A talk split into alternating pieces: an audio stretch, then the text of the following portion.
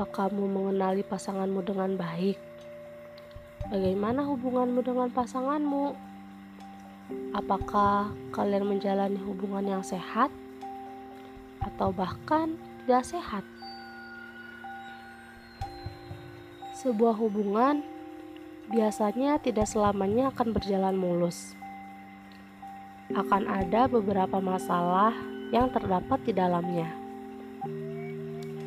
entah itu masalah yang kecil atau masalah yang besar sekalipun. Tergantung bagaimana cara kita menyelesaikan masalah tersebut. Apakah kita dapat mengatur emosi sehingga dapat menyelesaikan sebuah masalah dalam hubungan yang baik, atau bahkan karena saking marahnya kita tidak dapat mengontrol emosi dan malah membuat masalah tak kunjung selesai.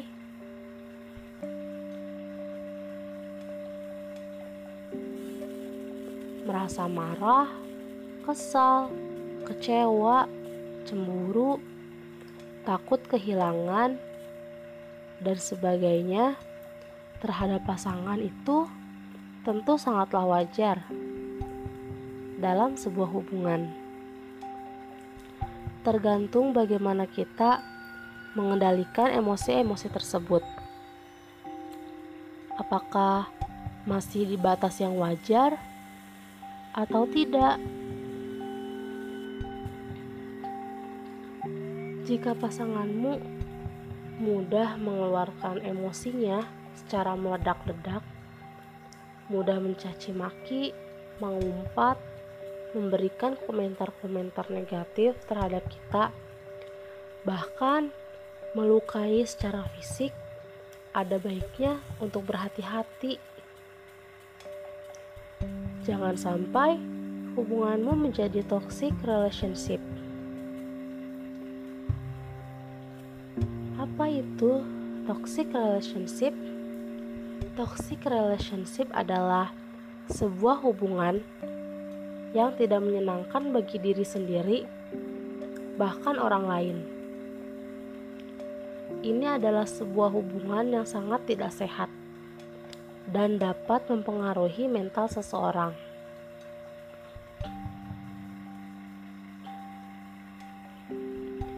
Toxic relationship ini tidak hanya dialami oleh orang dewasa yang sudah menikah saja, tetapi di kalangan remaja dengan status berpacaran saja, sekarang mulai banyak yang mengalami to toxic relationship.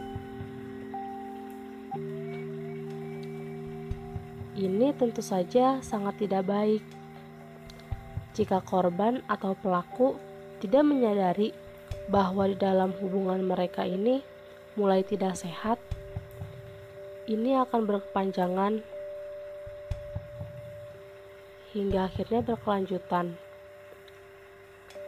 Korban akan terus dicaci maki, dihina, dikekang, bahkan diancam sehingga korban merasa dirinya tidak berguna karena tidak bisa melakukan apa-apa. Semuanya serba dibatasi.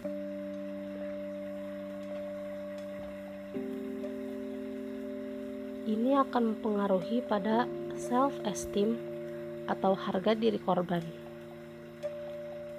Ia akan merasa tidak berguna, tidak berdaya, harus menuruti semua perkataan dari dari pelaku karena takut akan ancamannya dan sebagainya.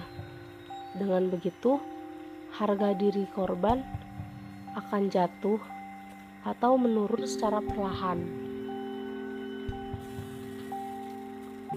Remaja dengan harga diri yang rendah cenderung untuk tidak berani mencari tantangan-tantangan baru dalam hidupnya.